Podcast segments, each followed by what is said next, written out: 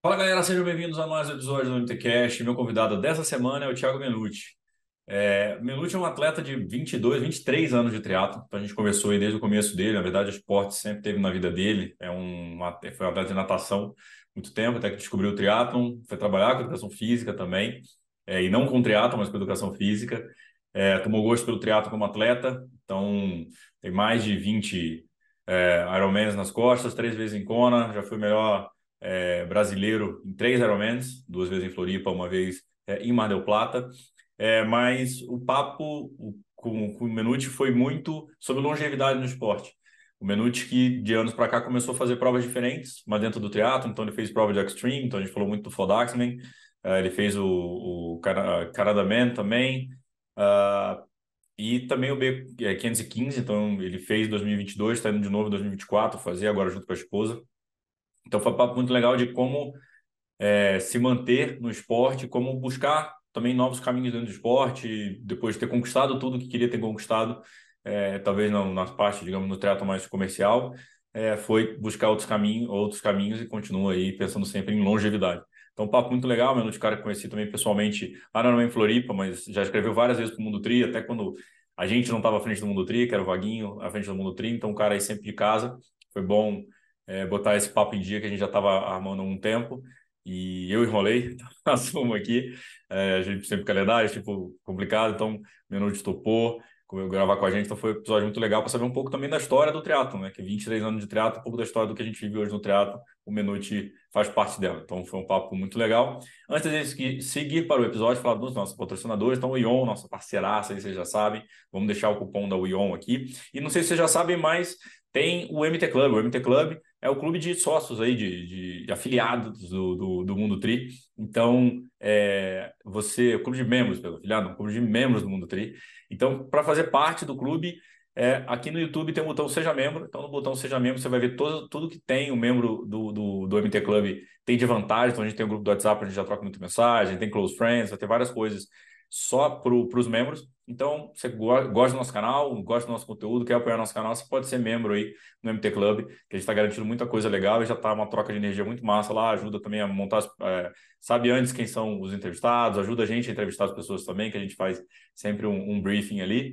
É, então, é, considere aí apoiar nosso canal ali no MT Club. Uh, botar os nossos descontos aí no MT Descontos, são todos os nossos descontos estão ali no MT Descontos. Vou botar aqui os links também, todos a camiseta, boné, tudo que a gente tem do Mundo Tri para vocês. E, sem mais delongas, agora sim, vamos para o papo dessa semana com o Thiago Menuti.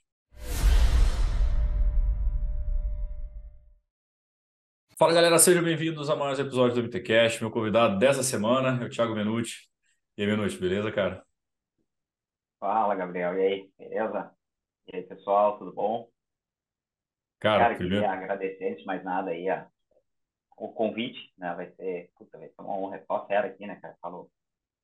Vamos contar a história, tem um pouquinho, né? A gente estava falando agora aqui, 22 anos de triatlo, 20, vai fazer 23, bicho. Caramba, cara, tem muita mentira pra contar aí, né? E como é que tu começou, cara? Como é que veio essa história do triatlo na tua vida? Cara, foi, né, da a grande maioria dos triatletas vindo da natação, né? Então, minha vida inteira foi na, foi na natação desde criança, aí, né, migrando para as escolinhas, as escolinhas partindo ali para as equipes. Aí nadei, nadei até os 17, 18 anos no, no Grêmio Náutico União, onde eu nado até hoje, inclusive, né, o clube aqui mais, é, é que mais tem atletas em Porto Alegre. E aí aquela fase, né, cara, faculdade, a galera começou a sair, o pessoal foi estudar, foi para sua faculdade, estudar vestibular e meio que desmanchou a equipe, né? Eu tinha um treinador na época que já dava uns treininhos para a galera do teatro.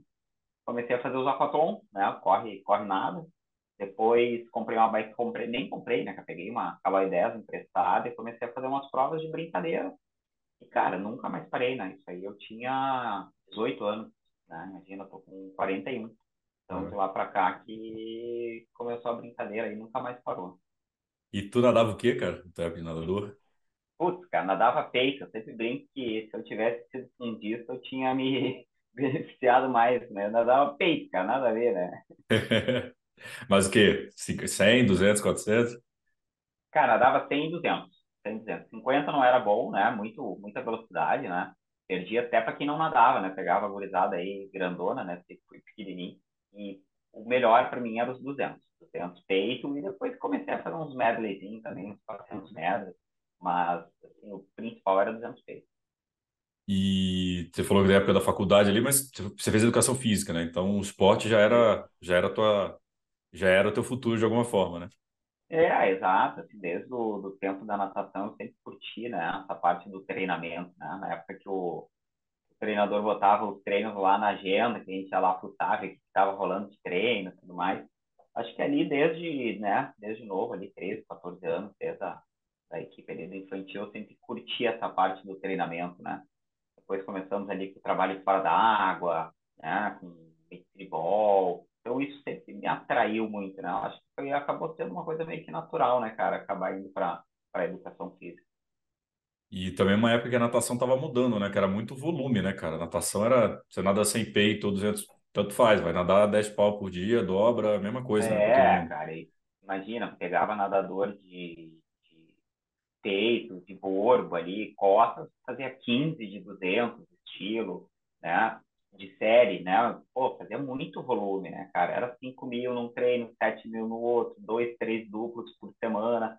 Então era, era bastante volume de treino. Eu acho que o que mais segurava, né, o pessoal na natação, ali era o grupo, né? Era uma, uma parceria muito grande, assim, de, de estar ali com a, com a galera. Acabava que era as nossas maiores amizades, né?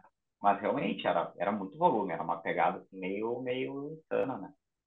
E, cara, muita gente que eu conheci que é ex-nadador dessa época, assim, deu uma traumatizada de treino, né? Por causa dessa.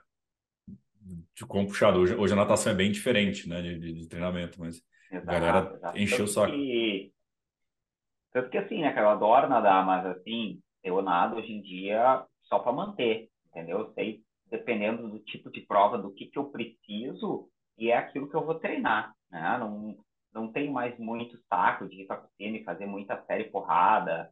Eu gosto de fazer meu, né, meu feijãozinho com arroz ali, se eu tomei sem saco, eu caio na água, faço 15, 20, 200, dentro de algum intervalo, boinha, palmar e deu pra bola, né? Não gosto muito de, de série específica, muita porrada, cansei um pouco, enchi um pouco o saco, né? uhum. mas é, é bem o que eu vejo, né? Eu tenho muitos amigos que saíram ali na minha época, cara, que sedentária hoje em dia, né? Tu vê, teve a, a infância, a juventude toda no esporte, mas meio que, que pegou nojo da coisa, né? Por, justamente pela metodologia da época, né?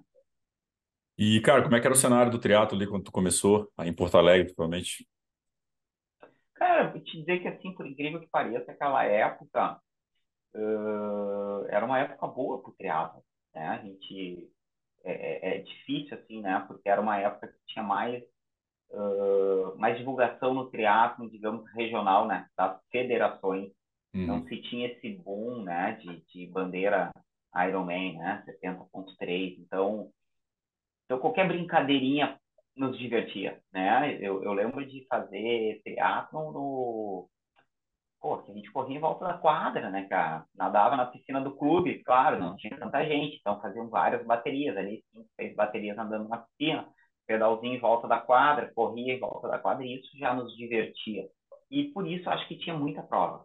Né? A gente chegava a ter aqui três, quatro, cinco, seis provas de triatlon uh, no ano.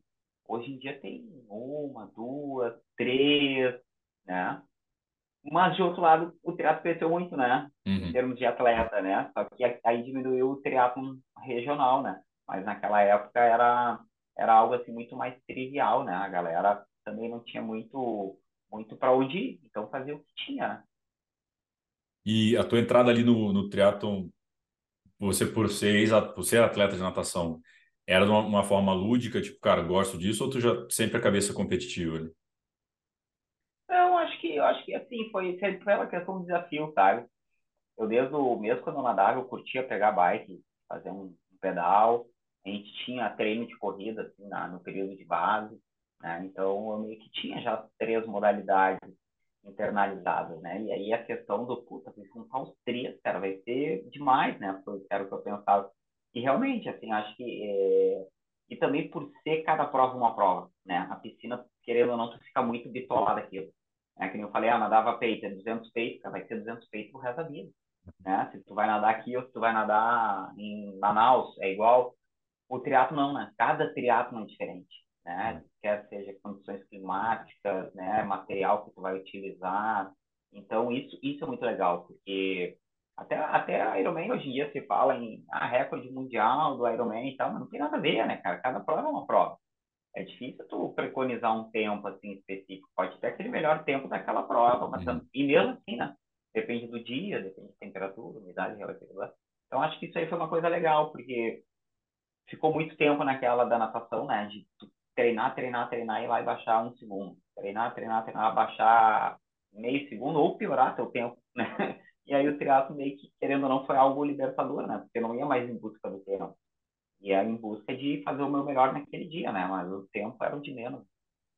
É, até que a gente estava falando aqui, né, offline, né, sobre o Mundial de Nice, né? O, o melhor bike do dia foi 4,31, que ele fez 4,04 em Kona, né? Então, ah, 4,31 é ruim? Depende, né? Onde você está, né? O que você está fazendo, qual é o percurso, né? Exato. E, e, na mesma prova pode ser muito diferente, né? Os caras podiam ter pego um dia com chuva. É. Quem é que ia conseguir descer daquele jeito com chuva? Já ia ser outra prova. Então, isso, eu acho que isso é o barato, né, do, do triatlo.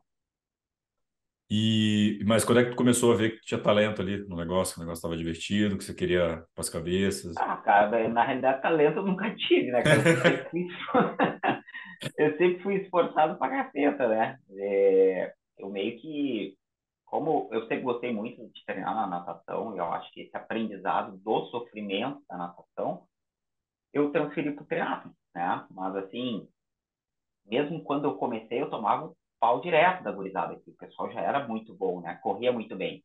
Eu vindo da natação, nadava muito bem, mas corria mal, caramba, né, cara? Pô, nadador sai da água, é, é uma geleca, né? Aí tu tem, né, fratura por estresse, aí tendinite sei lá onde, até tu te adaptar. Mas, assim, sempre, sempre gostei muito de treinar. E nunca parei de treinar. Aí eu acho que depois de alguns anos, fui colhendo frutos, né? Justamente por essa disciplina, né? Essa constância no treino. Né? Na realidade, nunca uh, indo muito, assim, querendo, ah, vou, resultado X, resultado Y, meio que foi uma consequência, né? De, treinar, treinar, treinar, treinar, indo, indo, indo, que foi melhorando aos poucos, né? Mas, cara, nunca vivi assim como talento, né? Se tivesse talento, eu tinha sido campeão mundial já. eu treinei hoje, tá louco. E, mas tu lembra qual foi a primeira prova assim que tu, ou tu ganhou, ou você tava lá na ponta, tu falou, puta, agora a conta tá, tá se pagando, assim, o esforço tá, tá Cara, valendo. eu acho que sim, eu fiz, eu fiz algumas provas boas aqui, né, no sul, já andando perto do, do pessoal assim da frente, né? Que a gente na época tinha, na época tinha assim, tinha escrevia na elite ou tu escrevia no amador, né? E, e andar junto ali perto da elite, na época os half distance, né? Não existia nem 70.3. Aí quando eu migrei para o Ironman, fazer algumas provas de Ironman, eu já comecei fazendo umas provas bem bacanas. Eu acho que é ali que mais ou menos eu vi que eu tinha um potencial legal para provas longas por gostar de treinar muito, né? E, ter esse perfil hum. de, de, de, endurance legal. É, eu acho que foi ali, foi a partir do, das minhas primeiras provas de, de Iron que eu vi que eu tinha um perfil bacana, né? Para poder andar um pouquinho mais lá na frente. O teu, seu treinador de natação ia acreditar que o cara de 200 peito é bom de Ironman? Tem nada Pô, a ver na coisa com só, né, cara? Tá louco, cara. As pernas tudo tortas, assim, tanto bater perna de peito, o cara vai querer correr depois. E quando é que foi o teu primeiro ano, cara? É 2007. 2007. 2007. Aquela época, aquela época era aquela época que a gente tinha medo de fazer Ironman. Né? Eu tinha ali, desde 2005, 2006, sempre uns amigos que faziam, mas a gente via como algo distante. Né? Uhum. Tu pensava assim, cara, tá louco? Fazer um Ironman, cara, não, não consigo correr nenhuma maratona. Então, meio que a gente ia pro Ironman muito mais receoso, né? Né? vulgarmente falando, ia todo cagado. Né? E, e, então eu demorei, imagina, eu comecei em 2000, fui fazer meu primeiro Ironman em 2007. Claro, eram outros tempos, era outra, era outra divulgação. Né? Hoje em dia a galera entra já querendo, mas tem outras né, particularidades envolvidas, né? Mas levei sete anos para fazer o meu primeiro. Aí de 2007 que meio que todo ano sempre fiz algum. Cara, legal você citou uma frase que é a frase que, que eu gosto, que é isso. É o, a gente tinha medo de fazer Ironman, né? E Ah, eu entrei um pouco depois, eu entrei em 2012, 2013 no triatlon, e eu fui uma das primeiras pessoas assim, eu falei, eu queria fazer Ironman, entrei porque eu conheci um cara que fez Ironman em um ano. E aí cheguei meu treinador, graças a Deus, até agradecer aqui o Diego Lopes, com muito juízo, ele falou, começa a treinar, depois a gente conversa. E eu, claramente, com duas semanas de treino, falei, cara, tá doido, não consigo pedalar 20K, não vou pedalar 180. E fui curtindo o processo, que eu falei, cara, Iron Man, você tá doido? Esse negócio é...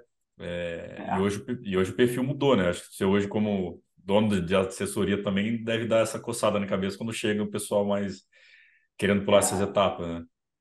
é difícil, né, cara? Porque são dois corações, assim, né? Tu, tu vê que é um, é um desejo, né? É um sonho da pessoa, né? Realizar e, e tu chegar, né? Mas, Calma, aí, né, cara? Vamos daqui uns dois, três anos. Vai aí, né? É, que é um, um banho de água fria, né? Uhum. Pro cara, assim, porra, mas eu queria fazer amanhã, né? Então, assim, tem que ter todo, todo o equilíbrio, né? Eu acho que, assim, o que eu mais bato na tecla quando, quando me vem isso é, é, é fazer a, o cara, a pessoa cair na real, né? Do tipo assim, tu tem tempo para treinar, né?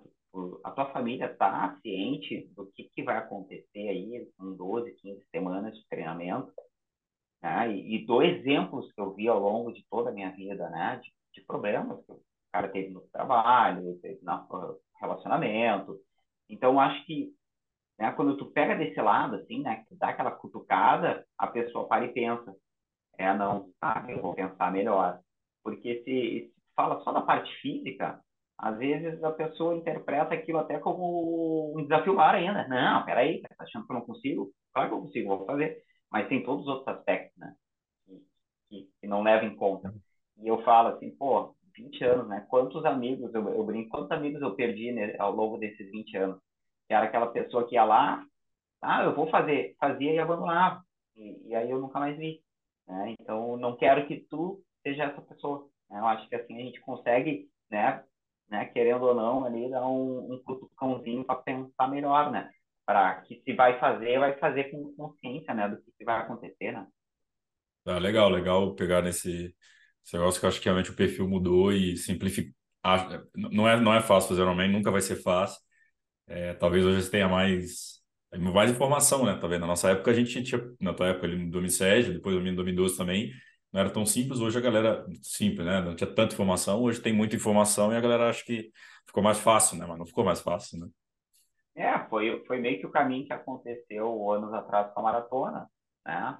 A pessoa tinha medo de fazer maratona, depois banalizou.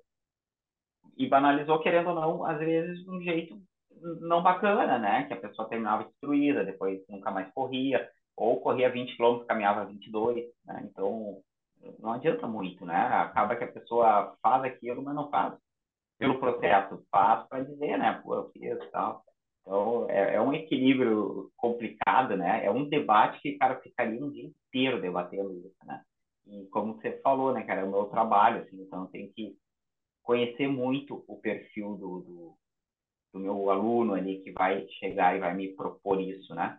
O problema, e muitas vezes eu recuso, é quem vem de fora, né? Que eu não conheço. Nunca treinou comigo e me disse que daqui quatro, cinco meses quer fazer um Ironman. E nunca fez nada. Eu, pô, não, então, né, não quero essa bomba para mim. Agora, se é já um aluno, tal, que eu já tenho um apreço, né? Fica mais fácil de tu Claro. meio que saber qual é que é, né? Não, com certeza. É, daqui a pouco a gente volta a falar dessa coisa de assessoria também. É, continuando aqui na tua trajetória, quando tu fez o primeiro Iron, como é que foi, cara? Cara, eu sempre digo, né, que o primeiro Iron é o melhor de todos. É o melhor de todos. Eu- E eu, ainda quero acreditar que o pessoal esteja levando isso assim, porque puta, tudo é novidade, né, galera? Tudo é novidade. É, puta, é outra coisa, assim, tu, e tu, tu não te cobra com tempo, né? Não tem que se cobrar com tempo, não tem que se cobrar com performance, né? Como eu digo, disse, né? Eu comecei no triatlo em 2000, fui fazer só em 2007.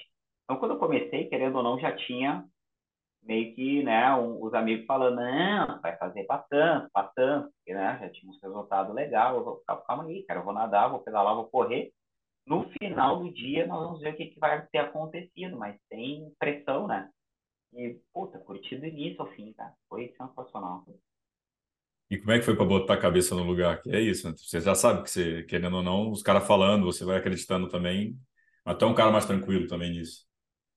Ah, sou bem tranquilo, cara, sou bem tranquilo. Eu até estava falando com um atleta meu esses dias, né? Querendo ou não, naquele tempo, é, a régua não era tão elevada, né? A gente, a gente não se comparava, assim, tipo, uh, não era uma comparação como é hoje em dia, né? Até em termos de equipamento e tudo mais. Era, não tinha tanta mídia, então não tinha redes sociais, né? Então tu chegava lá, pô, Chegava lá com a tua bikezinha road, tal, tal, tal, enjambrava um clipezinho, botava um estojo de colégio no, né, no, na bicicleta para botar ali o, que tinha de gel e ia embora. Então, eu acho que era mais divertido, né? Porque não tinha essa comparação. Uhum. Então, é, hoje em dia, hoje em dia tu, o cara fica até meio constrangido de chegar com uma bikezinha simples, né? Não, não era, porque é, é nave, é tudo assim, né? Então, acho que foi um tempo que foi muito legal, cara. Foi muito legal para ter começado, né? Querendo ou não, aí, meio que pessoal ali naquela época estava desbravando, né? Uma, uma, uma prova assim um pouco desconhecida. Né? E naquela época ali, quem que depois você foi descobrindo ali que te chamava a atenção? Quem que andava bem ali? Quem eram os caras da, da ponta, tu lembra? Ah, cara, é, é, é, bom falar assim que eu vejo hoje minha categoria 40-44, quantos atletas ainda estão por aí, né, cara? Eu competia desde sempre com o Arthur, né, o Dairel, com o Ciro, né? com o Cid, é, com o Marquinhos.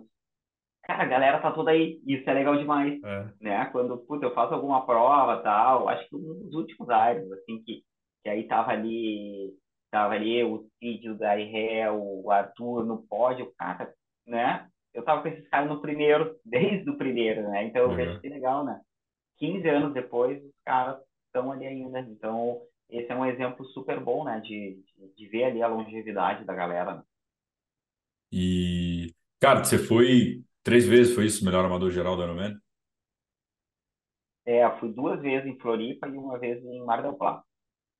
E como é que você fez esse primeiro, ok, tudo é novidade, tudo é bom, mas aí tua evolução, como é que foi o seu processo também de dedicação para chegar? Era um objetivo ou não? Você também foi, não foi se comparando, foi nadando, pedalando, correndo até ver que você estava ali na, na ponta dos casos? É, foi mais ou menos isso, cara. Eu fiz o meu primeiro já legalzinho, assim, bem. Já na época, assim, fazer um sub 10 horas era já era algo uhum. expressivo, né? Eu fiz uma, um tempo bom, acho que 9,40, 9, 30 e poucos, uma coisa assim. Aí no segundo ano melhorei. 2009 eu já fiz um bom, já fiz um, um, um excelente resultado. Eu acho que eu fiquei ali nas cabeças da categoria e do geral amador. E aí realmente dá uma aquela pilha de ver que pô, tu tá no teu no teu chão, né? Eu acho que 2010 eu, eu não fiz. E aí tive uma sequência muito boa, 2011, 2012, 2013, né? Sempre ali meio que campeão da categoria, primeiro amador. Então acho que foi ali mais ou menos o, o, o ponto alto, assim, né, que, que eu tive, né, da, de performance de Ironman, digamos assim. Cara, eu lembro da matéria contigo no Mundo Tri, é, porque você é um cara baixo, você usava a roda menor, né, de aro menor, não era isso? Eu lembro dessa matéria, cara, tu acredita?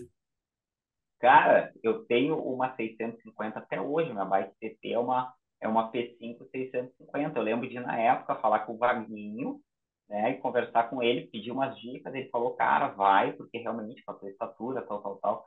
Foi quando eu comprei uma, uma P3 650, tava lá no Mundo Tria.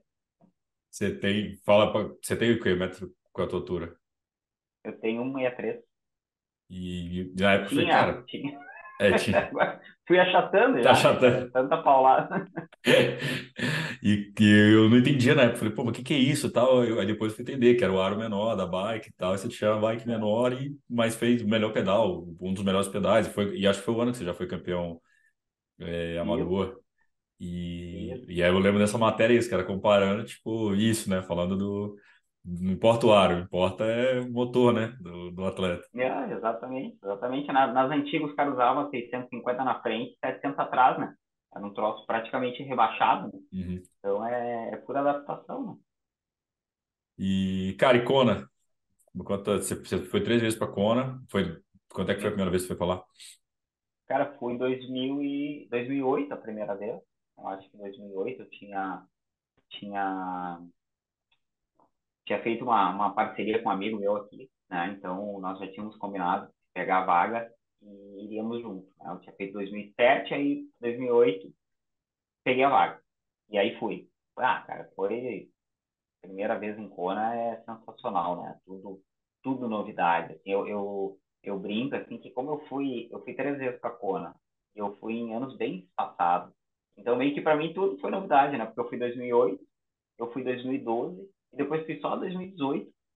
Então assim tudo tudo foi novidade. E foi por opção, assim, várias outras provas eu pegava a vaga, mas eu não ia por questões financeiras, por questões de treinamento, e por também não querer estar tá indo todo ano, assim, né? E querendo ou não, é uma época que para nós aqui é meio ruimzinho, né? A prova em outubro, a gente pega todo inverno gaúcho. Cara, é meio maçante, maçante treinar, né? Há anos atrás também não se tinha toda essa tecnologia de rolo e tudo mais, né? A gente meio que ia na chuva, ia no frio. Então foi legal, porque toda vez que eu voltei para Kona, eu voltei assim com novidades, porque mudou muito, né, cara? Mudou muito, assim, é impressionante, como de 2008, que eu fui exatamente quando uh, o Ironman fez 30 anos, e eu tava em 2018, quando o Ironman fez 40 anos lá. Cara, é outro mundo, é, é foi outra, era outra prova, né? Uhum. Impressionante.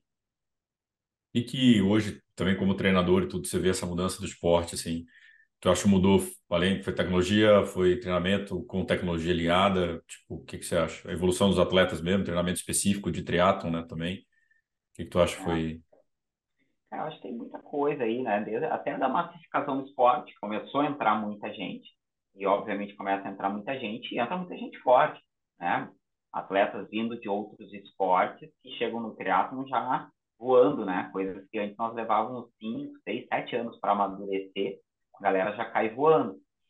E, pô, material nem se fala, né, cara? Material nem se fala, né? É, super bikes hoje em dia, uh, tênis com placa, uh, suplementação, né? Conseguindo tolerar mais carboidrato, né? Que nem eu falei lá nas antigas, a gente botava um estojo na bicicleta para tomar gel levava um, uma bisnaguinha. Pô, não conseguia comer muito, né? Então, a nutrição evoluiu muito, o treinamento evoluiu muito, as metodologias e, pô, deu esse boom que, que uhum. a gente está vendo, né? É, tempos cada vez melhores, assim, e, sabe, que a gente não vê fim disso, né? É legal que você está falando, né? 9h40 era um tempasso e ainda é um tempasso, né? Ainda é um bom tempo. Mas antigamente 9h40 você estava ali, talvez o top 20 né, da, da, da prova. Hoje em dia, é. o sub... se você não for sub 9, tu não está nessa mesma classificação. Exato falou, falou aí do, do, do mundo tri, né? Eu lembro de ter feito uma, uma, uma, uma reportagem no mundo tri na época, é, como se tornar um sub-9. Cara, hoje, sub-9 hoje em dia é categoria 50, 54 tá fazendo. Né? E isso deve ter sido uh, 2012, eu acho, 2012, 2013, foi ali quando eu fiz sub-9, 10 anos. Tu pensar, é. não é lá tanta coisa assim, né? Mas tá banalizado né? O rendimento que se tem hoje em dia, né? É bonito de se ver, né? O quanto, o quanto se evoluiu, né? É, e a gente vê, né, não só no amador, né, falando também do profissional, os tempos, né, Kona, nunca pensaram subir 8 em Kona, e hoje é 7h40 e pouco lá do, do Idem, né, 7h40. É, o próprio agora, acho início que me chocou, achei que fosse uma prova para 8 horas e 20, o cara fez 8 horas e 6, né? Um exato, bem com um pedal de 4 horas e meia, o cara fez isso, então, tipo, o esporte mudou muito, né? A Kona, Kona, quando se fala, a ah, Kona é uma prova dura, é uma prova dura. Para nós que somos pangaré, né, cara? Para os pro ali, não existe. Os caras rodando do jeito que estão rodando lá, como é que vai dizer que a prova é dura? Não tem é. como, né? Pois é. E, e, e, a aclimatação legal, né? Tá em Porto Alegre para treinar, para fazer prova para Kona é bem, bem legal. O clima é bem igual, né? Ah, Olha, eu fui porque, como eu gostei da prova em si, mas eu quebrei todos os anos. Todos os anos. Um ano eu quebrei um pouco mais para frente, um ano eu quebrei um pouco mais para trás, mas quebrei em todos. É, é difícil, cara, essa adaptação é. assim ao calor, né? Ao calor úmido. É... Tu já sai da bike empenado, né? Com aquele sol batendo na tua cabeça durante cinco horas. É bem difícil, é bem difícil. Eu, eu acho que até quem faz a aclimatação é difícil. Né? Nós estávamos falando antes aqui, né, em off, do... Tem atletas do Pro que nunca vão ganhar Kona. E esses caras têm a possibilidade de ir para lá e fazer um bloco em seis semanas, né? específico no calor em Kona, chega na prova no ano. Né? Então é, é, é, muito individual isso. Né? Não, é muito, é muito louco. E Kona, agora até comparando né, os mundiais que a gente estava falando antes, Kona é, Kona é surreal, né? Aquele calor que é de Kona é um calor diferente, um calor o tempo inteiro, tá, umidade alta, tá suando o tempo inteiro, é, é diferente. É é, mas é, a adaptação ali é duro. Mas é, viver a experiência de Kona. Quando, quando você foi para Kona, tu tinha, tu tinha vontade também de pódio? Isso estava na tua cabeça? Ou você foi sempre mais tipo, vou curtir Kona e vou fazer o meu melhor, mas vou curtir Kona? É, cara, foi mais, foi, foi mais nessa vibe mesmo, assim. Eu acho que eu tinha plena consciência de que não era uma prova, assim, pro meu perfil, né, de adaptação. Tudo. Eu sabia que eu nunca ia conseguir, sei que nunca vou conseguir, né, estar tá num, num nível, né, que, que eu acho que eu posso entregar numa prova em Kona, né? Às vezes é, às vezes é meio frustrante isso, né? Tu treinou, tá super bem preparado, só que o que te quebra são as condições climáticas, né? Tu poderia dar muito mais que aquilo, mas tu não tem adaptação para isso, né? É, é triste de ver, às vezes, é que nem os profissionais, tu vê o cara ali super bem preparado, trotando ali na, na drive, né? Então, eu meio que sempre soube que era para curtir a vibe de Kona, né? Curtir o passeio, curtir a viagem.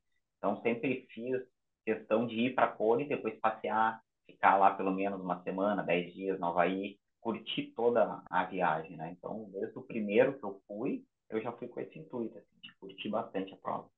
Legal. E, cara, você sempre, a assessoria já foi também, teu, teu, teu começo no triatlo como atleta também, logo depois a assessoria já veio junto, já, já saiu, começou a treinar, estava formando também na, na faculdade, já foi? Não, cara, sabe que eu acabei, acabei indo para outro lado, assim, né? Na época que eu me formei, eu comecei a fazer um pós em outra área, né? Que era treinamento de força. E eu assumi alguma, na época bombava muito o personal trainer, né? Então, eu assumi, assim, um, uma, uma empresa, nós tínhamos bastante profissionais em condomínio, dando aula, e fiquei nessa paulada, assim, por muitos anos, né? Eu dava muita aula de personal por dia, e eu só dava treino para parceiro, assim. Não existia a menu assessoria, né? Uhum. Existia o Thiago treinador e eu só dava treino para os amigos, assim, como mandava ali nosso grupinho de fazer pedal. Ah, amanhã vamos fazer isso, aquilo, outro, outro. Ah, o pedal assim, assim, assim, assado. Mas tudo por fora, né? Não, não existia a menu assessoria. A menu da assessoria começou tem cinco anos, né? Que ah. aí eu oficializei ela e, e aí, né, que, que deu digamos assim, essa, essa alavancada, né? E o tema polêmico aí, triatleta tem que fazer treino de força ou não? Na academia? Cara, com certeza. E quanto, foi, quanto mais quanto mais velho, né? Quanto mais velho, mais importante, né? Eu tô com 41, nunca dei tanta importância a isso. Mas assim, cara, eu, eu, eu digo pro, os meus atletas, tem que ser, tem que ser efetivo, né, Gabriel? Cara foi pra academia ficou mais de 30 minutos, porque ele já não treinou certo. E já está enganando a torcida, já está mexendo no celular, já está de bobeira. Então tem que ser efetivo. Né? Eu tenho em casa aqui uma, meus pesos, RX, bola, tudo mais, e faço meu treino aqui. Né? Não precisa de muito frufru, claro. Tem o que tu pode fazer, tem o ideal também. Ah, vou fazer um treino de força específico, precisa de X peso. Mas às vezes não dá, né, cara? Você não vai te deslocar para uma academia porque você tem que agachar com 50 quilos de cada lado. Não é a realidade, não é nem a minha realidade. Uhum. Eu não iria para academia para fazer isso. Eu faço com o que eu tenho em casa e para mim já, já é super positivo, né? Então, eu, eu gosto muito, assim, até nem que o cara faça uma série com o peso do corpo em casa, eu acho que, que vale muito a pena. Assim. Não, legal, também sou a favor de, de, de, de, de musculação, né, de força. É que aí entra nosso amigo Ciro Violinha aí gosta do, do tema também, eu conversei com o Ciro, é sempre cada um tem, e também tem adaptação do corpo, né, cara? Eu, eu sei que eu preciso fazer ah. um pouco de musculação, porque senão lesiono. É um fato, é estatístico. E como eu falei, depende da idade, vai ficando cada vez mais importante, né, cara? Até a é. questão de equilíbrio hormonal entra nisso aí, né? Não é só ficar mais forte e ter uma mecânica melhor e desenvolver mais na modalidade X ou Y, não, é questão até de saúde, né? Sim, claro. E, meu velho, tanto tempo no triatlo, comecei a né, ver, assim, recentemente, você começou a buscar outras coisas, né? Tipo, muito na prova de Extreme é, Triathlon, o B515. Foi isso também para fugir um pouco desse procurar coisa nova, motivação nova? Como é que foi essa transformação, assim? É, cara, eu peguei assim, eu peguei todo aquele início bombástico do Ironman, né? Então, eu acho que eu fiz assim na sequência uns 10 Ironman, né? Mais, mais, eu fiz 2007, 2008 Ironman, aí fui para Kona em 2009 de novo, aí 2010 também, aí fui Mar del Plata. Eu devo ter feito uns 15 Ironman, assim, pum, pum, pum, pum, pum. E aquilo deixou de ser um desafio. Né? O Ironman, sempre quando eu comecei, foi para ser desafio. Aquilo deixou de ser um desafio, começou a se tornar o que, o que foi a natação um dia para mim. Né? Foi, acabou aquele 200 peito na piscina, né? Ah, não dá para 220, sei lá. O Ironman acabou sendo isso. Ah, então vou nadar para tanto, vou pedalar para tanto, vou correr para tanto. Cara, aí começa a encher o saco, né? Porque um pouquinho o propósito do desafio, tu começa a ficar mais bitolado nessa questão. E aí comecei a fazer outras provas, assim, e, e aí meio que reacendeu, assim, aquela, aquele tesão de fazer de novo, né? E, cara, adorei, assim, adoro essas provas extreme, né? Porque, para começar, o cenário é diferente, né? Um percurso de ciclismo montanhoso, né? Vendo, né, paisagens animais, e, e te desafia muito mais, né? Muito mais do que, pô, depois de correr 40 quilômetros no, no plano, vai e volta, vai e volta, vai e volta, né? Às vezes vai lá, pega uma trilha. Então, foi algo que me fez, né, dar aquela, aquela motivação essa, depois de tantos anos, né, correndo uma prova, ou algumas provas, algumas mesmas provas, né, foi legal ter dado essa mudança de chave, assim, né, para reacender, né, mais a motivação. Explicando para a galera, né, o Extreme Triathlon geralmente distância próxima aí do full, né? Mas sempre com altimetria alta, é, na bike, na corrida, é, natação também em lugares geralmente mais gelados, né? É, é o que a galera ah. gosta de fazer. É, qual foi o teu primeiro Extreme que você fez? Meu primeiro foi aqui, né, em Santa Catarina. Isso daí é para nós é um espetáculo, é uma prova sensacional, né? Que é o Kodak Man. É, nada numa cidade, isso também é outro legal, é outra coisa muito legal, né? Você nada num lugar e o ciclismo tem que ser sempre de ponto a ponto, não é volta, né? Para entrar, inclusive, no circuito, né? Tem que ser de ponto a ponto. Então a gente faz um ciclismo duríssimo, passando pela Serra do Rio do Rastro e termina numa outra cidade, faz uma corrida e termina subindo lá o famoso Morro da Igreja, que tem 17 quilômetros, tem um ganho de 1.000, 1.200 de altimetria. É uma coisa bem brutal, assim, foi o meu primeiro. E aí, pô, desde então eu faço todo ano. o Fodak está no meu calendário, a prova, a prova é animal, assim, né? E aí, claro, dentro dessas provas também pintou o UB, né? Pelo desafio, mas também pelo que o UB representa, né? Pô, tu chegar lá, conversar com os guris da organização, eles te dão um beijo, um abraço, como se fosse teu irmão, né? Então, tu se sente muito em casa, tu se sente muito confortável, né? tu acorda a cada dia da prova, pô, né, assim, motivadaço para fazer aquilo, né? Porque sabe que tu vai estar com uma galera lá muito do bem, assim, muito bacana. Então, esse tipo de prova me atraiu bastante. Querendo ou não, é uma pegada mais família, né? Tanto que essas provas no circuito, tu tem que ter destaque, né? Normalmente, quem é que tu leva de destaque? Pô, um parceiro, né? Ou tua esposa, ou teu marido, ou um amigão, ou alguém da família. Então, tu meio que tu divide aquele momento né, com a galera. E, e isso aí é bacana, né, cara? Vai meio que tu fica mais bitoladinho ali na, na. Né? Eu acho que isso te remete àquele triatlon do regional, que você tinha aquela galera do regional ali, aquela comunidade, aquele senso de comunidade que tinha antes. É, cara, eu acho que eu acho que remete, sim, né? De... Ah, não sei, cara. Eu acho que às vezes uh, tem provas assim que parece que o que como o que importa é só o resultado, às vezes parece que a pessoa está disposta a fazer tudo por aquele resultado, uhum. né? E aí, aí meio que perde um pouquinho o propósito, né, da, da, da coisa. Tanto que agora, mesmo, mesmo esse mês, final do mês, tem uma prova que é do circuito. Agora eles estão fazendo solo point five dessas provas do circuito, né? Uhum. Como se fosse um meio FODAC. Cara, eu vou levar 15 atletas. Tem mais atleta lá do que que eu vou levar para fazer, sei lá, o 70.3 Floripa, porque a galera vivencia isso, curte demais o astral da coisa, né? E querendo ou não, pô, tu acaba tendo, tu acaba tendo um atleta muito mais uh, feliz com aquilo, né? E, e, e, pegando um espírito diferente. Às vezes, o cara vai fazer uma primeira prova, numa prova já de mais alto nível, digamos, né? De 70.3, o cara fica chateado com aquilo, porque pai, chegou lá todo moderno, todo humilde, né? E o troço é um, um né? uma competitividade tão grande que às vezes o cara não curte daquilo. Uhum. Então é legal, né? Vivenciar isso, porque eu também estou podendo colocar isso para os atletas, né? E estou vendo que a galera está curtindo essa, essa pegada também. É, cara, acho uma coisa que eu, eu tive a oportunidade de fazer, acho que eu falei em outro podcast, não lembro com quem. É, fiz duas provas no Nordeste agora, né? Em Aracaju, o, o Caranguejo Man, e depois, semana seguinte, eu fui fazer uma malvada lá em Petrolina.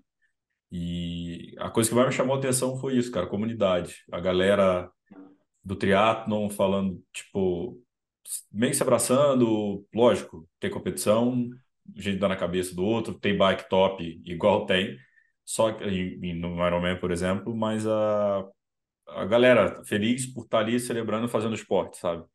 É, é, é diferente, né? Isso, isso me chamou a atenção.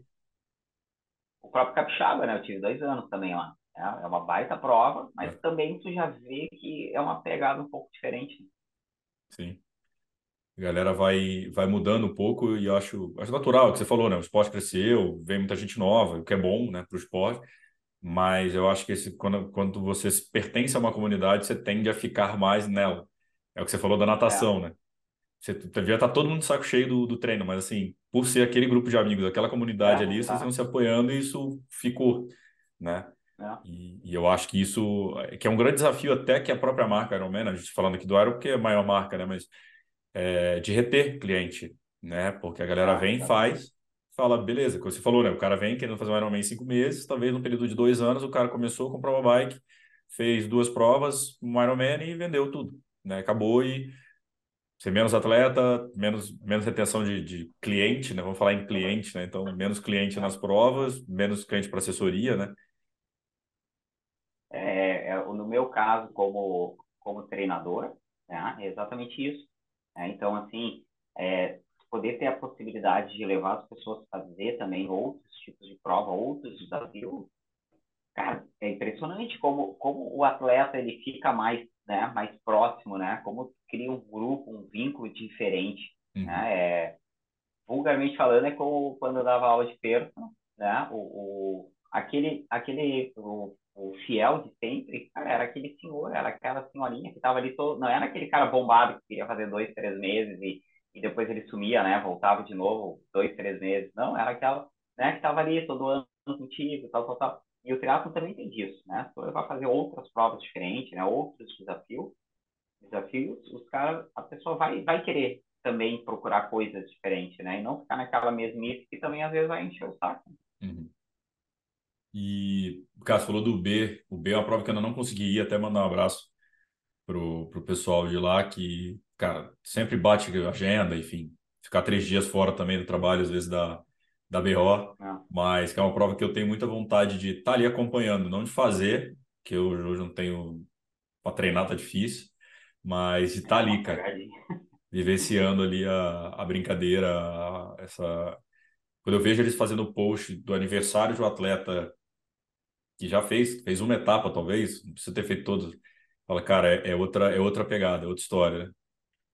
Cara, de todos os atletas, é impressionante, né? Eu adorei a prova, ano que vem eu vou voltar com a minha esposa, que vai fazer também, então assim, puta, vai ser um ano especial demais, nós dois juntos lá, porque é uma família, cara, é, é legal demais, assim, o clima e os guris ali são, puta, é, são únicos, né? é aquela velha história, né? A prova de atleta para atleta, que é o que a gente vê nessas outras provas, né? Uhum. É, que nem você falou aí, né? Do caranguejo, uh, como é que é? Caranga... Caranguejo, caranguejo man. Caranguejo man, né? Kodak, assim, é. né? O capixaba, assim, que vai lá e conversa direto com os guris, assim, pô, na maior camaradagem. Então, acho uhum. que acaba tendo uma atenção maior pro atleta. Né? Isso, isso conta muito, né? Uh, coisas que o próprio atleta vê e gosta de um mimo. É tu ir numa prova que, né, que é menor e tu vê que vai ter um pós-prova melhor, vai ver que vai ter um kit melhor de prova, tipo, pô, os caras estão te tratando bem, né? Não é uhum. só aquela, aquela coisa de sempre, né? Mas, mas é, são, são, são as duas, os dois lados da moeda, né, Gabriel? Porque eu sempre digo ali para os atletas, ah, cara, essa prova é legal, tudo mais. E, mas assim, tu quer fazer uma prova de full distance, tu tem que vivenciar um Ironman, porque é um espetáculo à parte, né? Isso aí, o cara que falar que não, que não, faz outra, beleza, faz outra, mas tu tem que vivenciar aquilo, porque realmente é um episódio à parte, né? É um, é um evento diferenciado. Então, acho que tem para todos os gostos, né? Não, total, cara. E acho que faz sentido. E, e, hoje eu vejo essas provas regionais voltando, essas provas mais de atleta para atleta voltando a ter o teu público-alvo, um nicho, digamos, um nicho dentro do nicho ali.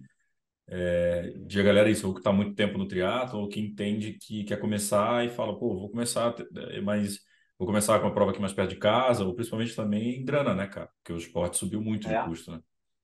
Muito, muito, exatamente. Acho que isso conta muito, né? Tu poder fazer outras provas com um desafio né, tão, tão alto quanto, né? E, e não tendo um custo tão elevado, né? É.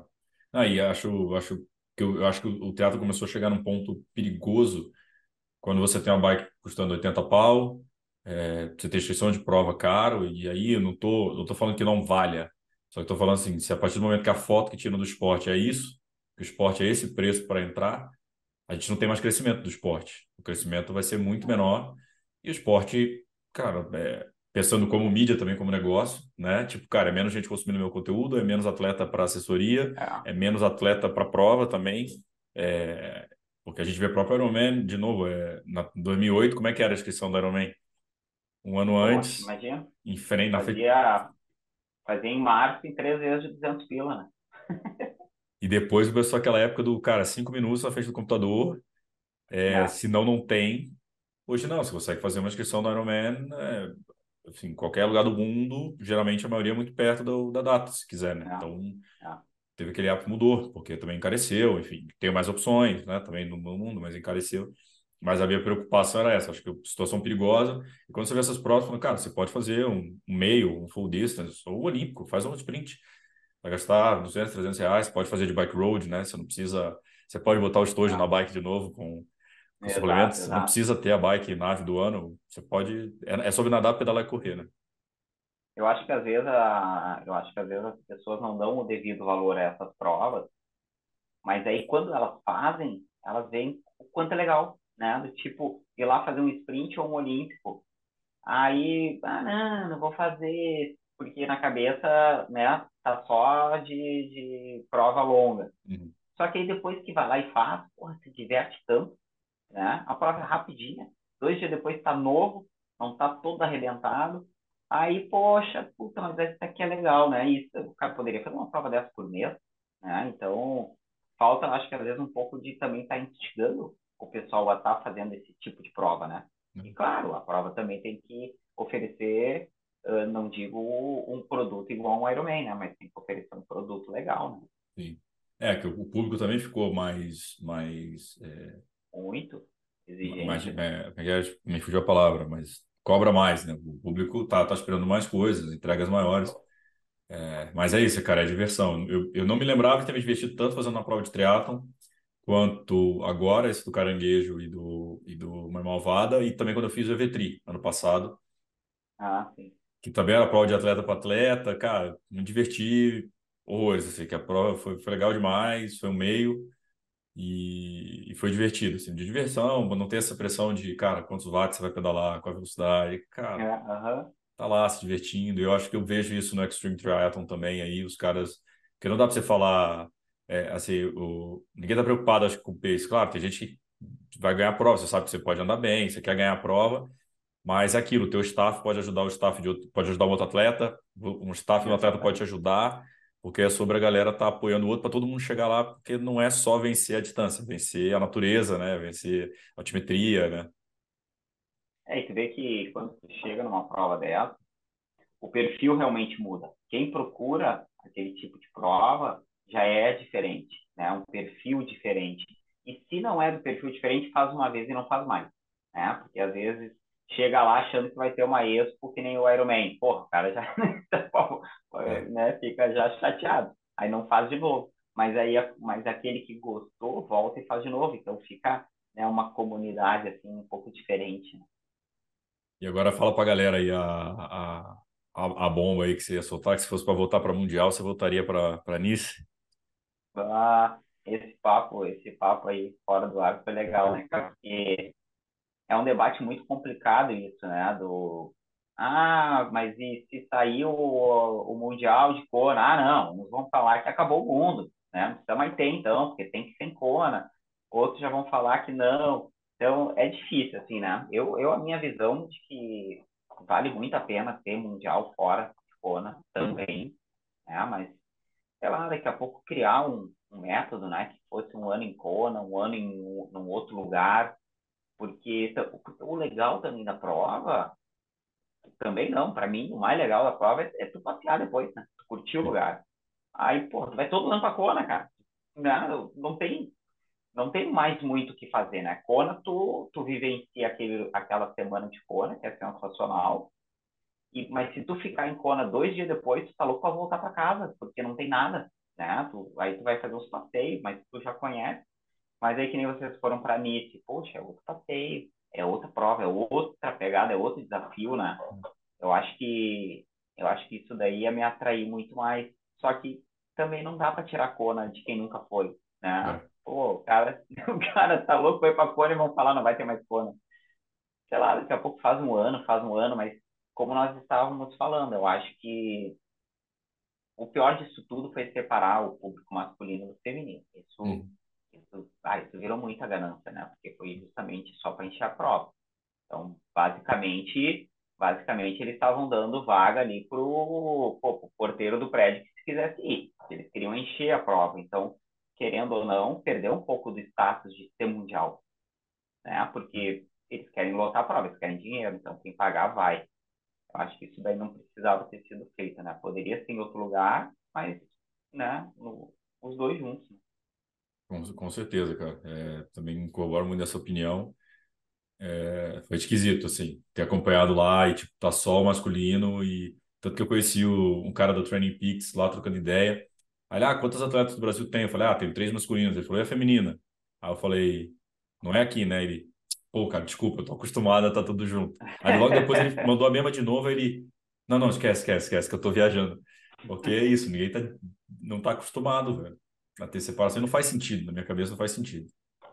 É, é. Eu acho que a dificuldade de Kona em ter um dia masculino, um dia feminino, limita muito, né?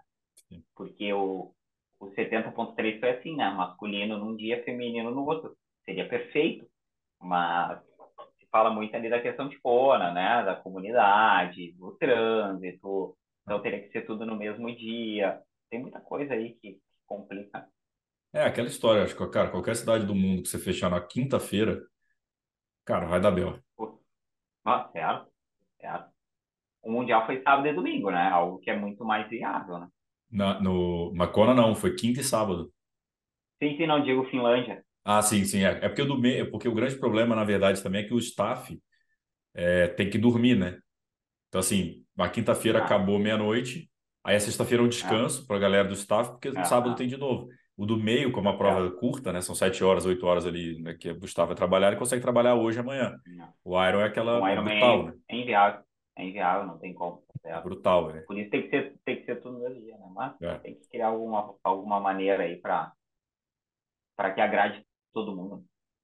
É, e aquilo que eu te falei ali off também falar, mas acho que é, é agora que você está também escalador aí, vai para os Pirineus, vai subir o, Rio, o céu do Rio do é. Rastro, nisso vai ser um bom teste para você. É, aí é outra pegada, né? Se é que vai continuar lá agora, ninguém mais sabe, né? Se, é. se vai ser aí no outro ano, outro ano, vai saber, né? E você também, você, a gente estava conversando, você foi, foi fazer prova de ciclismo também, foi pegar outras coisas, também nessa ideia de comunidade, ou se testar, qual, como é que foi tua, tua ideia aí nessa Cara, a, a, prova de ciclismo foi outra de buscar também um outro desafio, né? Outro desafio, assim, que me surpreendeu pelo, pelo grau de dificuldade, né? Pelo grau de organização da prova, inclusive o House Coach é agora do, da Ironman, é. né? O nível de, de estrutura, né? Tu se sente, pô, tu se sente um, é um ciclista de, de Pro Tour, né, cara? Porque, pá, logística de um hotel, de as suas coisas estarem lá. Caraca. Isso é muito legal, né? Muito legal. E, cara, fora o, o cenário, né? É, foi o que nós estávamos falando aí antes. É, aí tu vê o que é uma montanha. No Brasil não existe isso. Né? De tu conseguir, num dia de route road, tu subir três montanhas de 12 a 18 quilômetros com média de 8, 9%. Então, assim, foi um, puta, foi um desafio animal, cara. A gente, eu e minha esposa, e assim, é, treinamos bastante para a prova, né? então cheguei lá super bem preparado para aquilo, mas, cara, que pegada. Cinco dias, assim, numa, numa porrada dessas é diferente, sabe? É bem diferente do que, do que a gente está acostumado, porque o ciclismo, querendo ou não, não tem muito assim, ah, vou aqui no meu passo de Ironman e, uhum. e vou embora. Não, se o fulano me passar, não. Não, ciclismo é, tu fica ali no pelote, cara, até tu morrer, né? Reta uma. Então, esse desafio, até, até uma questão psicológica, tu vai, vou só mais um quilômetro, só mais um quilômetro, e aquilo vai te, né, vai, vai te instigando.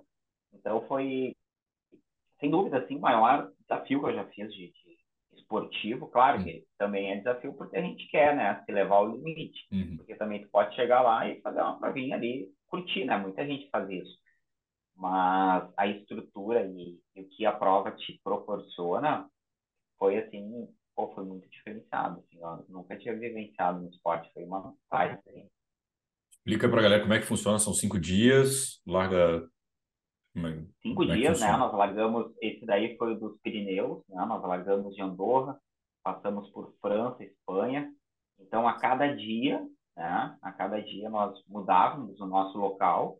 Então, a organização já levava as suas coisas para outra cidade, né? Tu chegava lá no hotel que tu já tinha escolhido, as suas coisas estavam lá. E um diferencial muito grande, assim, que as descidas, elas não são computadas né, por questão de segurança. Teve alguns anos atrás um acidente fatal numa prova de, do Route Road. Porque são descidas essas que a gente vê no Tour de France, né? E, pô, tu pega pessoas que têm muita dirigibilidade. Ou até pelotão que tem dirigibilidade, mas querendo descer a 80 por hora. Então, a cada subida, o tempo é parado, né? Tu tem lá o ponto de hidratação, de alimentação, que também é surreal. Depois, eu não entendia muito bem, né? Depois do primeiro dia, eu já não levava mais nada. Eu levava o carbo ali na minha garrafinha, não levava mais nem gel, porque eu, eu só levava o carbo para chegar até o fim da primeira montanha, lá eu abastecia. O pessoal chegava, pendurava a bicicleta, comia sanduíche, comia batatinha, comia pizza. Aí dava uns 10 minutos, aí o pelotão saía de novo. E assim a gente aí descia, começava a cronometragem na outra montanha. Ah, que legal. Então deu, deu cinco dias 550 quilômetros, quase 15 mil de ganho de altimetria. Foi Caraca. bem pegado, tá? Ah, foi a etapa rainha lá, nós subimos o, o Turmalê, né? Que o Tour passou por lá várias vezes. Deu, foi um dia de 100 e, acho que 140 com 3.500 de ganho. Tá? Surreal, assim. Foi, foi animal, mas que experiência, cara. Fantástico. Você tem vontade de fazer mais prova de estágio, tipo um Brasil Ride, uma coisa da, da vida assim? Tenho, cara, tenho, gostei muito. O Brasil Ride foge um pouquinho né, da, uhum. especificidade pela questão de ser mountain bike, né? Eu até, até fico pensando, pô, como é que não fizeram algo assim no Brasil ainda, né? Tem um Brasil Ride sensacional, mas limita muito, porque uhum. pô, tu, não, tu não sabe andar de mountain bike, tu, pô, primeira etapa lá, eu já me, me, me esborracho no chão, né? Não tenho essa essa dirigibilidade da mountain hum. bike, mas, porra, de, de road, cara, teria público. Olha o que está crescendo, né, de provas aí de, de Letap, de giro, de Gran hum. Fondo, né, se fizesse uma prova por etapas no Brasil, cara, ia ter muita gente. Ia ter muita gente, porque te proporciona algo muito legal, que é estar num lugar sensacional, com uma estrutura top, né, e, e ser de estágios, né, então o Route tem outras provas muito legais, as Dolomitas, né, os Pirineus, né, os, os Alpes. Então eu tenho vontade de, de voltar sim, tá? porque foi, foi bem legal. E no Brasil o Route, o Route até veio, mas pegou a época da pandemia, né? Aí acho que deram a segurada, né? Exatamente. Exatamente. Eu acho que, eu acho não, tenho certeza, eles deram uma segurada em todo o Brasil, né? Porque foi bem quando entrou a pandemia. Ia ter outros ao redor do mundo sei se de repente agora com, um Ironman junto, não vai tomar uma proporção maior, né? É, o Grupo Ironman é dono do Hot do TMB, do Rock É, and Roll é. Racing, do Ironman, é tipo, tudo, tudo do- dos não entram caras. não entram para brincar, né? É. Então, eu acho que para eles é muito válido, né? Fazer difundir isso aí mundo inteiro, né? Daqui a pouco fazer etapas Brasil, fazer etapa mais etapas na Europa, Estados Unidos, né? Quem sabe, né? E pra ti, o que foi mais difícil nesse negócio de etapa, cara? Você tá acostumado a fazer um dia longo, né? E ser cinco dias É. longos, é. Cara, assim, para começar o treino, né, Gabriel? O treino foi, foi difícil, porque com o Ironman a gente está acostumado a fazer um longuinho por semana e, como Aham. diria aí, na, como diria, tá pago, né? Outro dia tu acorda e vai fazer um longuinho de corrida. Esse não, né, cara? Nós chegamos a fazer simulados três, quatro, cinco dias fazendo treinos longos. É pesado, cara. É Uhum. pesado pela logística, é pesado porque questão pô, de tempo, né? Quatro, cinco, seis horas por dia pedalando, né? Então, demanda uma organização muito grande. O nosso caso aqui, né? Fui eu e minha esposa, nós íamos para a Serra, aqui gaúcho, então ficava lá, né? De quinta para sexta, sexta para sábado, sábado para domingo, fazia umas, umas questões assim. E lá na prova, a, part... eh, a dificuldade foi assim, tu conseguir maximizar a tua recuperação. Né? Então, um plano nutricional, assim, nós temos uma, uma nutri muito boa que terminava a prova, né, já, já procurava já me hidratar, já ter um aporte de carbo, porque não tinha muito assim, né, uh, ah, vou me poupar porque amanhã tem mais montanha. Era, a, a porrada era meio, meio Uhum. forte, assim, né, cada montanha a gente subia, cara, praticamente do, muito próximo do que seria o nosso FTP, né, então bem pesado, aí tu usava a descida para recuperar, que dava ali uns 20, 30 minutos, subia de novo no, na porrada, e no outro dia tinha novamente. Então, a questão, eu desde o início eu fui pensando nisso. Olha, se eu tiver até o último dia, né, conseguindo me alimentar bem, né, eu acho que aí vai estar a grande diferença, porque a logística é pesada. Uhum. Teve um dia que nós terminamos no alto de uma montanha e para chegar até o hotel na cidade, descia a montanha, até chegar lá deu 30 quilômetros, cara. Chega, às vezes, 4 horas da tarde no hotel. Né? Tu, aí tu, tu almoçou já na vila, onde é a prova onde termina a prova. Aí tu chega no hotel, tu já tá parado e de fome de novo. Uhum. Se tu não tá organizado em já ter comida, tu vai ter que sair atrás de um lugar para comer, que tu não sabe, né, o que que é, o que que não é. Então tudo isso requer organização, né? Eles te dão uma bolsa que tu coloca todo todo o teu material, todo o teu equipamento. Então ali eu já deixei um monte de comida, né? Eu já tinha feito, né, desde de, de, frutas secas, barrinha, é, aveia, né, algum, algum tipo de, de carboidrato simples, eu já tinha ali, porque aí eu já estava com tudo pronto. Eu, até isso tu tem que ter essa, essa, essa logística, né? Mas a prova te oferece muita coisa. Então, tu Uhum. termina a etapa, tu tem teu almoço, tu faz a massagem, né? tu tem o pós-prova. Então, é, é muito bem organizado. Só precisa ter essa organização pós-prova. E tem que, aquele negócio, acabou, já tem que ficar logo ligeiro nisso, já ir direto para massagem, já não, não ficar, não dá nem muito tempo de comemorar, né? É, exato. Termina, já vai com recovery, almoça, já vai pro hotel, né? Descansa e, e fica nisso, né? Dia após dia. Então, por cinco dias, se tu pensar, é muita coisa, né? Teve dias até mais curtos, de três horas e meia, por aí, mas teve dias de mais de cinco horas de, de pedal, né? Bem, bem pegadinho. E, cara, em relação à assessoria, assim, é, agora que você está indo mais para Extreme, você tá, faz pneu, tipo, teu fo- os seus atletas estão indo nesse caminho também? Ou é o triatlon clássico, digamos assim? Como é que está se posicionando também nesse sentido? Pois é, cara, eu acho que assim, uma das coisas que eu e minha esposa, Dani, assim, a gente tem procurado também fazer essas provas diferentes, é porque, querendo ou não, tu, tu ganha uma experiência enorme, né? Em Uhum. tipos de prova, em tipos de treinamento para a prova. Então, tu adquire um conhecimento, né, pessoal enorme que a gente pode passar para assessoria. Então, né, é, o cara quer fazer uma prova por etapa, eu sei o que, que vai acontecer, eu sei como é que é o treinamento, né? E se é uma prova, né, de um circuito extreme, eu sei o que, que vai acontecer, eu sei como que é o treinamento, eu sei que esse cara não pode treinar como se fosse um Ironman. Né? Um Ironman, ele vai ali se ele pedala para 5h30, às vezes ele vai no, numa prova extrema, ele vai pedalar para 8, para 9 horas. Muda tudo.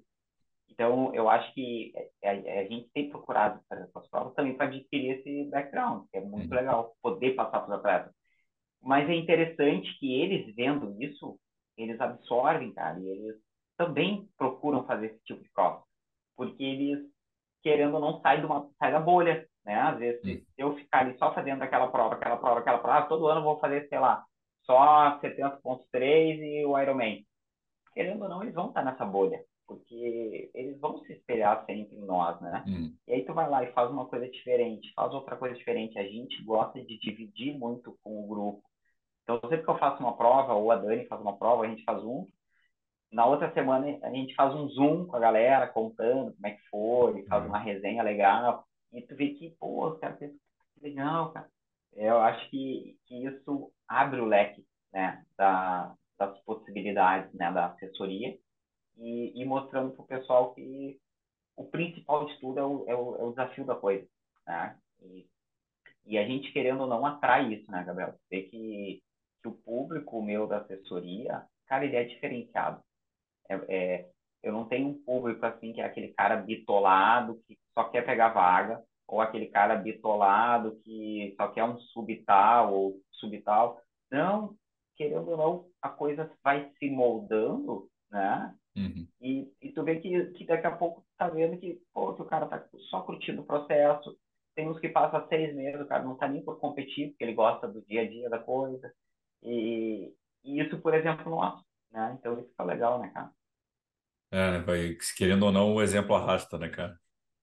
É, exatamente, cara, exatamente. E tu vai moldando sem ver. Aí outro que entra, ele já vai entrando naquele esquema, ele vê que não tem competitividade, ele vê que a galera é mais de boa, que vai fazer uma prova diferente, e se vai fazer um treino na terra é, é outra vibe, né? Então eu acho que isso daí vai, é, como você falou, né? O exemplo vai, vai arrastando. Né? Não, bacana, cara. E, e é legal que também é um, é um cenário novo, né? Que está crescendo. Então, você ser um dos primeiros ali, você vai sendo meio desbravador, né? É, exatamente. E com a, e como nós falamos, né? Tu vai conhecendo as particularidades daquilo, né?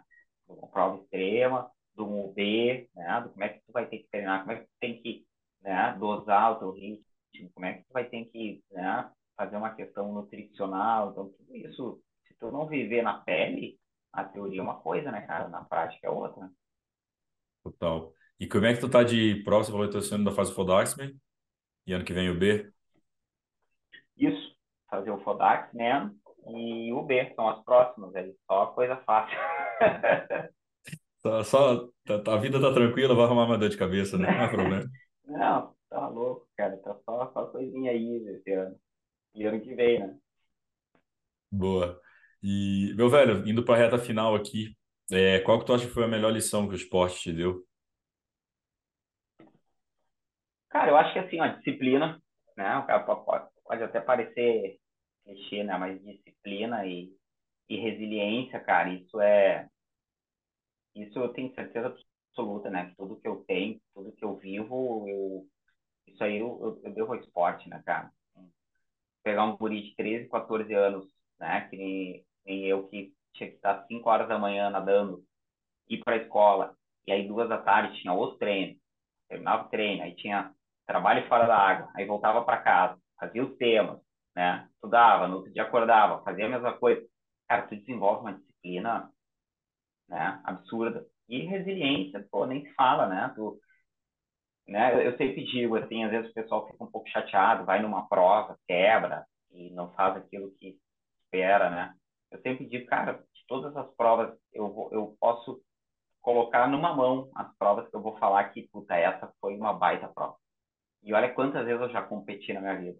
Ou seja, tu tem muito mais chance de fracasso do que de, do que de sucesso numa prova, né? Porque tem muita coisa que vai dar errado.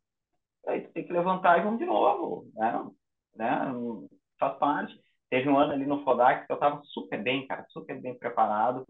E aí eu e minha esposa pegamos uma, ela tava de destaque, pegamos uma bifurcação errada, cara, errei 8 quilômetros da corrida. Fui correr na 50 corrida. na corrida. Olha só. Aí eu, eu podia tentar chorar, ou chamar minha mãe, ou abandonar a prova. Eu falei, cara, falei para ela, ela tá, tava meio chateada. Eu falei, paciência, só vou demorar mais tempo para terminar, mas vamos embora. Então, acho que isso aí, o esporte é animal, né, cara? É, e, e, e, é o que eu mais gosto, assim, de, de falar pro pessoal, né? Todo mundo quer performar, todo mundo quer evoluir, mas essas coisas que o esporte traz, né? Essa disciplina, né? essa resiliência, tu vai levar para a vida. Né? É difícil, é muito difícil tu ver um cara que, que é triatleta, que treina assiduamente, ser um cara bagunçado na vida. Porque é difícil, se ele é bagunçado, ele não vai, vai ficar muito tempo. Ele vai, ter, ele vai abandonar. Porque tu não tem como. Se amanhã tu vai fazer um pedal às 5 horas, tem que estar com tudo pronto hoje, cara. Uhum. Até o teu café da manhã, senão tu não consegue. Então, né, vai levar isso daí para a vida, né? É, e, cara, você falou muito dessa coisa do esporte. Tendo ido para Nice, acho que a coisa mais legal que eu venci foi a despedida do Frodeno, né? Ah. E fez a prova completamente abaixo do que ele ia fazer. É isso, né? Tava tudo planejado, era um dos favoritos. Logo no começo do pedal a coisa já azedou. E ele podia ter desistido, não desistiu. Fez a maratona inteira no trotezinho lá para saudar a galera, como respeito também ao esporte. Acho que tava falando até com o Toad depois, na segunda-feira a gente foi jantar. Toad lá, eu falei, cara, o atleta tem que lembrar muitas vezes que ele tem que devolver para o esporte também. O esporte deu muito para ele, é. ele devolver. E eu vi do Frodeno isso. Frodeno, cara, não vou fazer meu, um DNF na minha última prova. Eu vou, vou até o final e vou celebrar e vou fazer. E... É, e, e, o pessoal vacionou ele tanto quanto se ele tivesse ganhado, né, cara? Cara, o nosso post, por exemplo, da, da vitória do Sam Laidlow, e, e, a gente no mesmo dia postou da despedida do Frodeno, o Frodeno deu o dobro de, de curtidas. Assim. é o peso que o cara tem, é, é, o que ele significa também, é, é o tamanho, né? Que ele é. Sam Laidlow, cara, não tenho dúvida que vai ser um cara gigante ainda. Tem só 24 anos, né? É, então, mas Frodeno é Frodeno, né? Tem, tem aquela história. Então, ah. os valores, o, o tamanho do, do, que fez pelo esporte, né? Isso vai, vai ajudando. Exato. E, cara, qual que é o teu sonho hoje? Cara, é, é, é, seguir nessa pegada, né? É a longevidade no esporte, né? É estar tá aí fazendo o que eu gosto, cara, por muitos e muitos anos, assim, e, e poder desbravar outras provas, né? É, como a gente falou antes, assim, o legal do triatleta é que tu tem a natação, tu tem o ciclismo, tu tem a corrida, então tu tem possibilidades infinitas para desbravar, né? Ou se quiser fazer, ah, vou fazer uma, uma ultra, né? Sei lá onde, né? Num lugar diferente. Então, acho que isso, isso nos traz né, possibilidade. Então, acho que, acho não tenho certeza, meu sonho é é estar tá aí, é estar tá treinando e desbravando outras provas e com saúde, né, cara? É, é o principal, né? O cara, o Kinley é um cara que está mostrando também bastante que ele está fazendo muita prova diferente né, nessa despedida dele. Né? E acho que é bem esse clima, cara. Vou fazer o que eu queria fazer, né? De, de prova, fez o Norseman. É, exato. Isso que é legal de, de, das possibilidades que o triatlon abre, né? Muito, muito, né? O, tem provas ao redor do mundo que, que, que naquela região, naquele país, eles dão mais ibope do que uma própria prova da Ironman, né? Nós é uma delas, né, cara? Eu conheci um norueguês lá no Canadá Man quando eu fui. Ele disse que a brincadeira lá entre eles é do falando do Gustav Iden e do William Felt, é quando que eles vão fazer o Norton, porque se eles não fizerem o Norton para eles, eles não são atleta, né? Tem que estar tá lá para fazer a prova deles. É, e o Kinley foi lá e falou que foi das provas mais brutais que ele fez na vida, enfim, acho que... Exato. É, e é legal do... Da, assim, legal, você falou um monte de coisa, mas não tem, você não quer fazer nenhuma outra de natação, não, né? Natação deixa pra lá. Não, cara, puta, natação é pouco, cara. Adoro, adorei o, o B, vou fazer de novo, mas para mim o mais maçante é ter que fazer volume para nadar 10k lá. trauma, tem o trauma, dá, dá carregada de trauma aí, né? Faz parte. Ah, tá louco, cara. Nadar o que dá aí já tá valendo. Meu velho, te agradecer aí pelo ter aceito o convite, pelo papo. É, já, já teve, já foi roteirista aí de matérias aqui no Mundo 30, então tá convidado aí sempre que quiser também, falar sobre outras coisas, outros temas. A gente também vai te coloca aqui na lista também a gente perguntar, a gente gosta sempre também de trabalhar com vários treinadores, né, e atletas Brasil, não ficar, ficar pegando opiniões diferentes. Então, cara, sempre bem-vindo aí, se quiser também escrever para nós, está convidadíssimo. E, pô, valeu, valeu demais pelo papo. Boa, cara, eu que agradeço muito a oportunidade, assim, por ser uma das plataformas aí mais escutadas de triatlon e, e poder trazer uma visão um pouco diferente, né? Sair um pouquinho da, da bolha e contar também um pouquinho da minha vivência, da minha história, né? E tenho certeza que vai contribuir muito, né, para quem está estudando. Valeu demais, cara, curti muito. Isso aí, galera. Foi mais um MT Cash aqui com o Thiago Menucci. Fique ligado. Até semana que vem. Valeu. Valeu.